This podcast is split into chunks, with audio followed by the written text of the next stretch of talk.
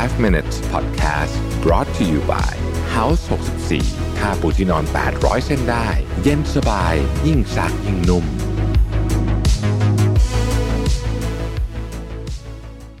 สวัสดีครับ 5 minutes นะครับ คุณอยู่กับประวิทย์หานุสาหะครับ วันนี้เอาบทความจาก Harch Daji นะฮะ ชื่อว่า seven ways to stop ruining your life 7 วิธีการนะครับที่ทำร้ายชีวิตคุณนะฮะเออข้อที่หนึ่งนะฮะเขาบอกว่าชีวิตต้องมีเป้าหมาย คือพูดแบบกำปั้นทุบดินสุดๆ ตอนแรกผมก็อ่านแล้วก็แบบ อืมมันน่าทุกคนน่าจะรู้อยู่แล้วไหม แต่ว่าเออพอไปอ่านไส้ในนะเขาบอกว่าหลายคนเนี่ย ไม่มีเป้าหมายในชีวิตนะ ถามแล้วก็ตอบแบบกลางๆ คือ อยากมีความสุขอะไรแบบเนี้ยคือ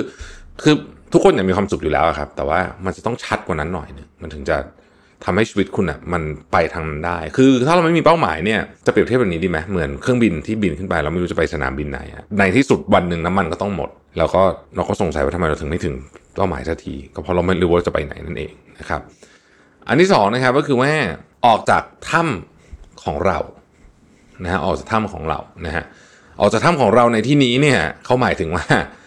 ไม่ใช่แค่สมองนะแต่เขาพูดถึงว่าให้คุณเดินออกไปเดินไปเจอผู้เจอคนนะครับ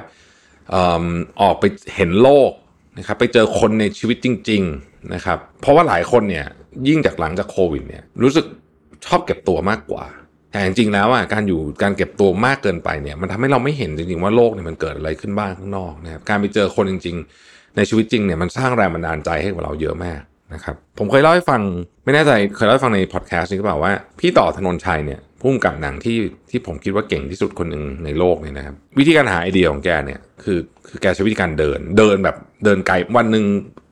แกเล่าให้ผมฟังว่าแกเดินจากจากบ้านไปไปที่ไหนก็ไม่รู้อะใช้เวลาเดินแบบหกเจ็ดชั่วโมงอะนะฮะ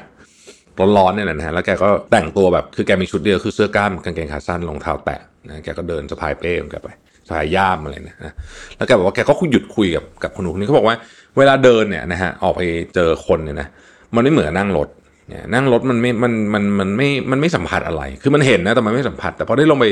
คุยกับคนจริงๆเนี่ยไอเดียต่างๆก็เกิดขึ้นมา โฆษณาแกถึงแบบมีความ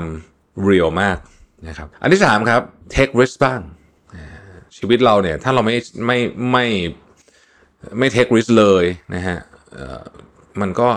มันก็เป็นมันมันก็ชีวิตมันก็จะค่อนข้างจะน่าเบื่อนะครับแต่คำว่า take risk ในที่นี้เนี่ยหมายถึง calculated risk นะ calculated risk ก็คือความเสี่ยงที่ได้รับการคำนวณแล้วนะครับ ว่าเอ่อมีโอกาสจะได้มากกว่าไม่ได้นะ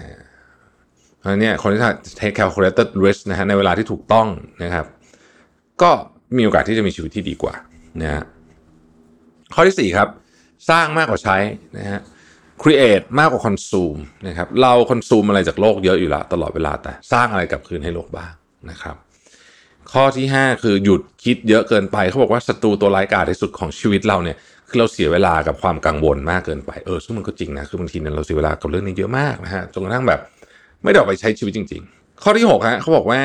ไม่ต้องกลัวที่จะอ่อนแอ เพราะความอ่อนแอเป็นเรื่องธรรมชาตินะครับ